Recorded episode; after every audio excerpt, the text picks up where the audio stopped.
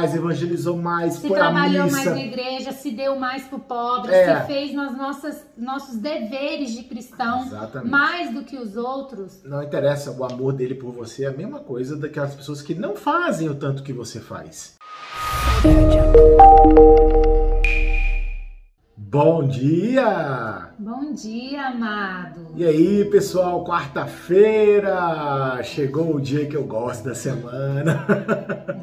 e aí, como é que vocês estão? Trabalharam muito, pensaram muito no que nós falamos segunda e terça. É isso aí, irmão. Vamos observar os mandamentos, vamos largar tudo e preservar só as coisas do céu, beleza? Só que não é só isso, né? Esta semana ainda Jesus está aqui, ó, pontuando É. outra coisa muito importante, né? É, exatamente. Hoje ele vai falar. Hoje é uma parábola muito conhecida, né? Para quem para quem tá sempre indo à missa, né, cristão, né? Vocês Para quem tá cer- fresco na catequese, Isso aí, vocês vão reconhecer esse evangelho de hoje que é o o Evangelho de Mateus, capítulo 20, versículos de 1 a 16a, e nós vamos destacar o versículo primeiro, que diz o seguinte: O reino dos céus é como a história do patrão que saiu de madrugada para contratar trabalhadores para sua vinha. É, meu amigo, vamos falar hoje sobre justiça. E Né? aí, é, a gente vê essa parábola, né, com o nosso olhar humano. E nós ficamos muitas vezes indignados com que a gente, é, no decorrer do- da passagem, a gente lê, né? Porque, vamos lá, na nossa humanidade, a gente sempre acha que quem trabalhou menos deve receber menos. E quem trabalhou mais deve ser Mais, deve exatamente. ganhar-se mais, né? Mas aqui tem um ditado muito bem lembrado que diz que o combinado não sai caro, Isso aí. né? E o patrão ele sai de manhã, combina uma quantia com quem vai para a vinha Isso. e combina a mesma quantia com quem ele recruta poster- tarde. de tarde, nas outras horas, né? E chega no final do dia, esses trabalhadores vão receber e os que trabalharam o dia te- inteiro ficam se sentindo injustiçados. Porque vão receber a mesma coisa que as pessoas que trabalharam menos que eles, né? Só que de novo a Talita fala, o que é combinado não sai caro, né? E Jesus Cristo traz essa parábola para mostrar pra gente que independente do que do que, ah, tipo assim, do que a gente fizer, é, se a gente se a gente rezou mais, se a gente, sabe, é, é, é, Catequizou mais. catequizou mais, evangelizou mais, se foi à trabalhou mais na igreja, se deu mais pro pobre, É. se fez nas nossas nossos deveres de cristão Exatamente. mais do que os outros. Não interessa o amor dele por você, é a mesma coisa daquelas pessoas que não fazem o tanto que você faz, aí, mas são bons tão quanto. Porque, vamos lembrar daquela palavrinha chave que Jesus ele é o quê? Ele é misericordioso, que ele nos ama. Incondicionalmente.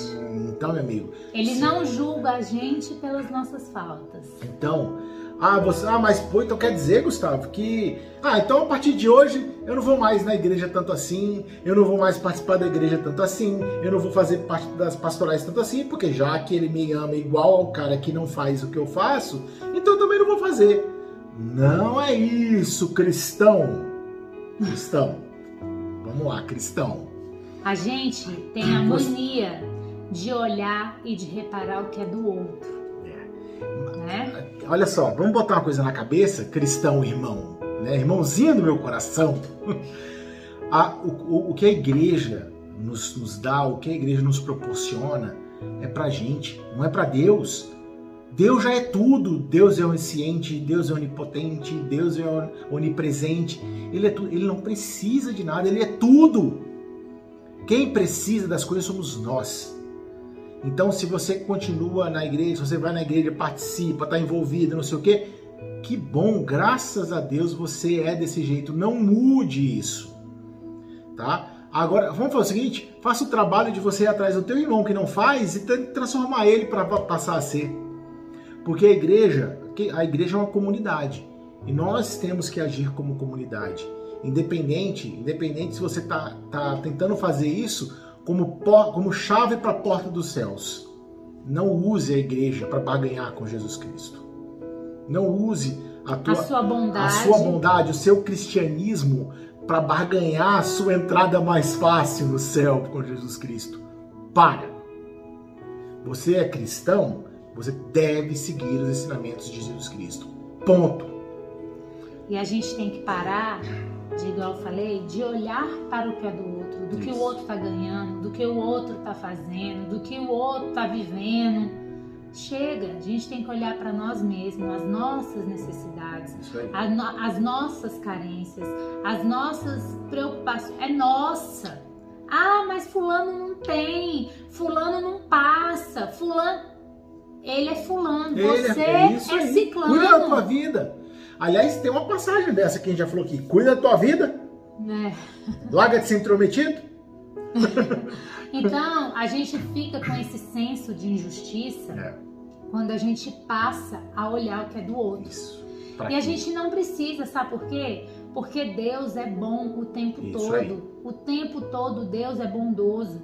A gente tem que ser grato pela bondade que Deus faz com, na nossa vida e não olhar a bondade que Deus faz na vida do, do outro. outro. Né? A gente tem que agradecer a bondade que nós temos, a graça que nós temos de estarmos perto de Deus, a graça que nós temos de, de, de ser temente.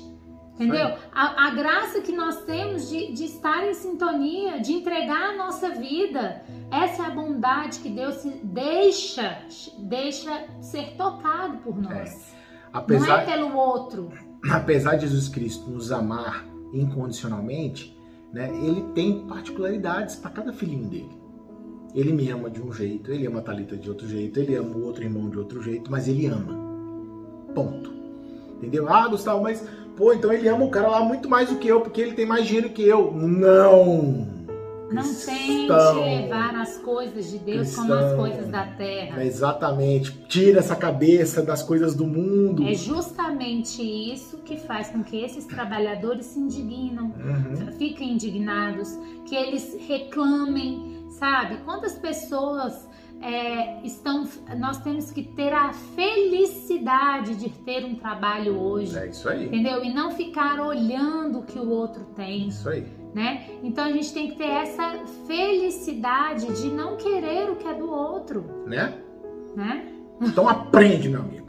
Tá certo? Aprenda, tá? Vamos fazer com que, quem sabe, a gente não olhando o que é do outro, né? E a gente olhando para a nossa própria vida, a gente possa usar da última palavra, das últimas frases do Evangelho que diz o seguinte: que os primeiros serão os últimos e os últimos serão os primeiros. Quem que você quer ser? Né? Beleza. Porque tem as vantagens. É isso aí. Né? Porque Deus é bom para quem é primeiro, para quem é último, para quem é do meio, para quem é de todos os jeitos. Deus está com a sua bondade e sua justiça ali para todos. Viu? Viu? Beijo para vocês, a gente se vê amanhã. Sei, estivemos e sempre estaremos reunidos, reunidos em nome do Pai, do Filho e do Espírito Santo. Santo. Amém. Deus, bom dia.